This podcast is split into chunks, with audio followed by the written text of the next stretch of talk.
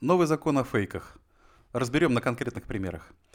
И душераздирающая история одного антикоронавирусного стартапа из серии «Не пытайтесь повторить это дома». Это «Твой Digital» – первый ежедневный подкаст о цифровых технологиях. События и явления, которые имеют отношение к твоей жизни. Информация и новости, которые имеют четкий и ясный ответ на вопрос «Что мне с этого?». Меня зовут Станислав Леонидов. Поехали. Сегодня Госдума и Совет Федерации одобрили пакет законов по коронавирусу. И есть э, то, э, что непосредственно касается вашей диджитал-жизни. За простое публичное распространение заведомо ложной информации, цитирую, об обстоятельствах, представляющих угрозу жизни и безопасности граждан или мерах по обеспечению безопасности населения и территорий, приемах и способах защиты от указанных обстоятельств, конец цитаты, грозит штраф от 300 до 700 тысяч рублей или ограничение свободы до 3 лет. В общем, граница по деньгам поднялась. Раньше она была от 30 до 100 тысяч. И женщины из Татарстана, которые за фейк дали штраф 30 тысяч, я подробно рассказывал об этом случае в одном из э, прошлых выпусков, наверное, радуются скорости российского правосудия. Иначе отдала бы минимум в 10 раз больше. Ну да бог с ней, давайте она с вами. Опасность для нас в чем? Э, в сети сейчас очень много фейков, э, в которых задействована тема коронавируса. Репост, ну и вполне попал под формулировку выше со всеми вытекающими. Причем, что особенно противно, часть фейков решает вполне себе коммерческие задачи. Например, сегодня в пабликах активно форсился фейк скринов. Одного с Леруа Мерлен, там маска стоит 378 э, рублей, и в паре с ним скрина из магазина Озон. Там та же медицинская маска стоит 9999 рублей. Причем это с 49% скидкой, а так-то цена этой маски 19 999 рублей. Нормальная реакция человека на озоне совсем охренели и ведут себя как последние уроды. Ну и вряд ли в дальнейшем отношение к этому бренду будет хорошим. И покупать э, там, увидевший этот человек, при наличии вменяемых альтернатив, вряд ли станет. Увидевший и поверивший. А таких э, будет достаточно много.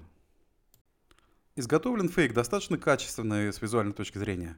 А проверять и лезть на сайты Люра, Мерлена и Озона вряд ли кто станет. Подавляющее большинство фыркнет возмущенно, кто-то репостнет картинку по своим сетям с соответствующим комментом. Да и все, и пошли круги по воде. Пусть э, даже часть увидевших, репостнувших потом узнает, что это фейк, но, как говорится, ложки-то нашлись, а вот впечатление осталось. В общем, вирус вирусом, пандемия пандемией, а маркетинговые войны продолжаются, причем очень грязными методами. И речь не о том, что Леруа Мерлен ведет грязную кампанию против Озона. Нет. Они не особо сталкиваются по нишам, и Леруа здесь наверняка был использован в качестве прикрытия.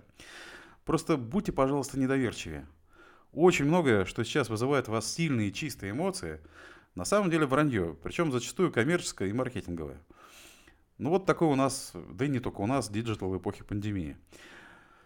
Поэтому захотелось репостнуть, ну потратьте две минуты, проверьте. Какая разница, найдут или нет изготовителей фейка? Вам все равно, просто прилетит э, вам как репостеру, а значит и распространителю фейков. А тут еще коммерцию подвязали на коронавирусную тематику, по которой самые жесткие наказания. Можно попасть нехило. Бррр. При этом есть, на мой взгляд, прекрасные примеры ситуационного диджитал-маркетинга – когда э, промо отыгрывается корректно, с юмором и получает широкое вирусное распространение, ну, в хорошем это, смысле этого слова. Например, э, работа маркетинга Зевы. Э, зацените диалог-анекдот. А я вложился в ценные бумаги. Какие? Ну, Зева и Зева Плюс. Браво. Хоть и коммерческая промо, но браво. Make love, not war. Даже в диджитал-маркетинге. Вообще сейчас э, совершенно просто попасть и под простое законодательство о фейках, любимое Роскомнадзором и копами, сидящими в соцсетях. Вот вам сегодняшний пример. Э, врут все, даже такие уважаемые организации, как «Репортеры без границ». Э, сегодня широко разошлась новость о том, что в Туркмении запретили слово «коронавирус». Через авторитетные СМИ в том числе.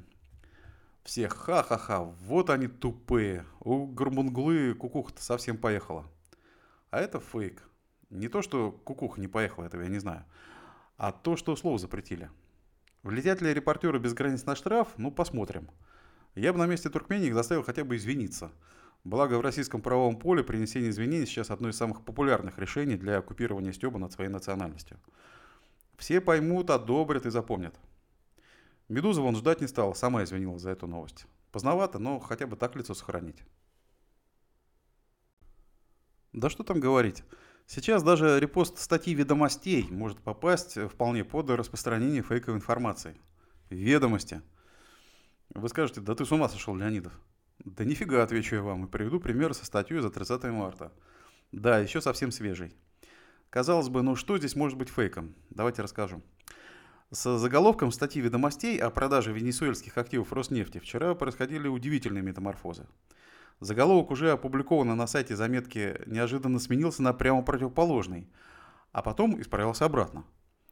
Материал с заголовком «Государство формально может потерять контрольный пакет акций в Роснефти» был опубликован на сайте издания 29 марта в 20.13.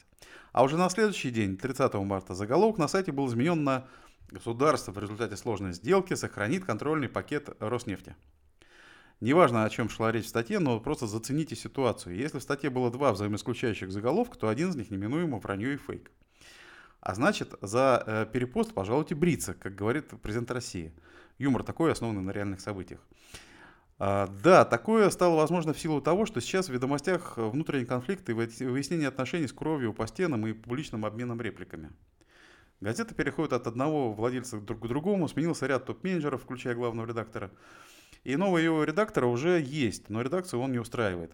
Ему на уязвленное чувство справедливости сотрудников редакции примерно пополам. Он осваивается. А, цитирую. «У нас очень плохие новости. Исполняющий обязанности главного редактора за спиной всех, не ставя никого в известность, переписал заголовок. Рассказывают два собеседника BBC. А, после того, как это изменение заметили журналисты издания, они вернули первоначальный заголовок. И опять же, мы переписали назад все. Как он ничего не сказал, так и ему никто ничего не сказал. Все очень по-взрослому, видите. Просто атас. В общем, как говорил Жванецкий, при чем тут борщ, э, когда такие дела на кухне? А при том, что вы можете попасть под закон о фейках, просто репостнув очередную ложку этого борща.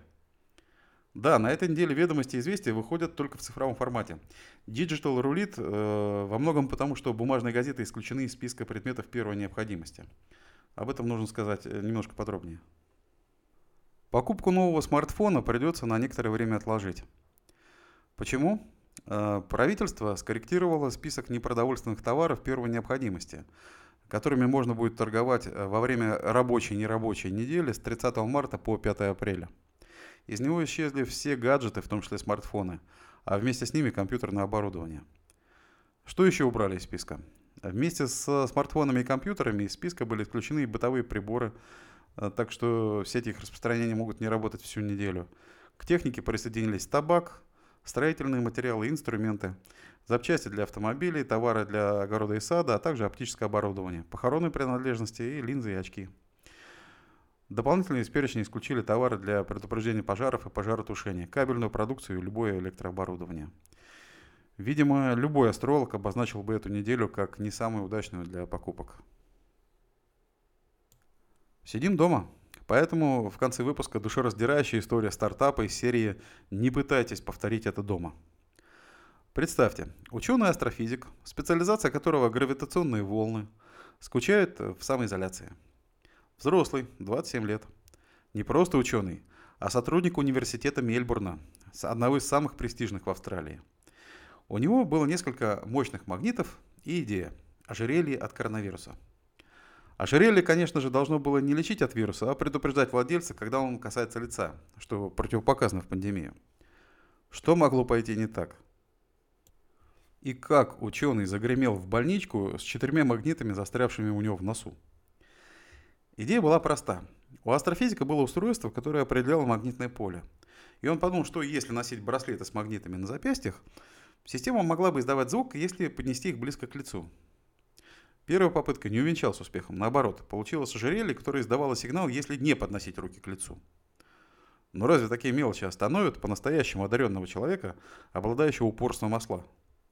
Он стал прикладывать э, по паре магнитов к мочкам ушей, чтобы получились клипсы – Затем э, Даниэль Рирдон, так его зовут, перешел на нос. Астрофизик запихнул два магнита внутрь ноздрей, а еще два расположил снаружи. Когда он снял внешние магниты, то внутренние соединились между собой через носовую перегородку. Риртон попытался использовать оставшиеся магниты, чтобы вытащить устройство из носа. Но это была не очень хорошая идея, и все четыре магнита застряли в носу. Вот что пишет сам гений.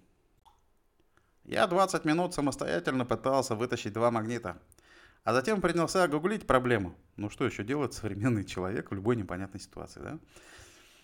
Я узнал, что 11-летний мальчик э, вытащил магниты из носа при помощи других магнитов. Я запихнул еще два магнита в ноздрю, чтобы потянуть внутренний.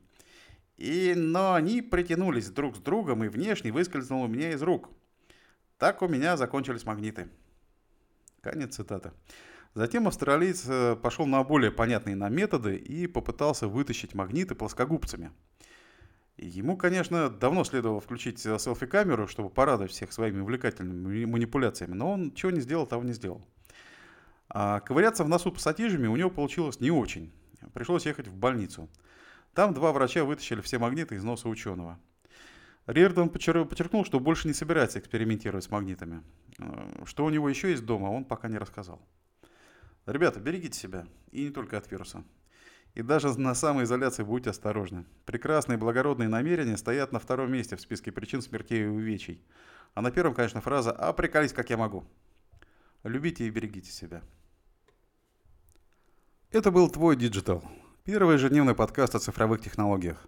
События и явления, которые имеют отношение к твоей жизни. Информация и новости, которые имеют ясный и четкий ответ на вопрос «Что мне с этого?».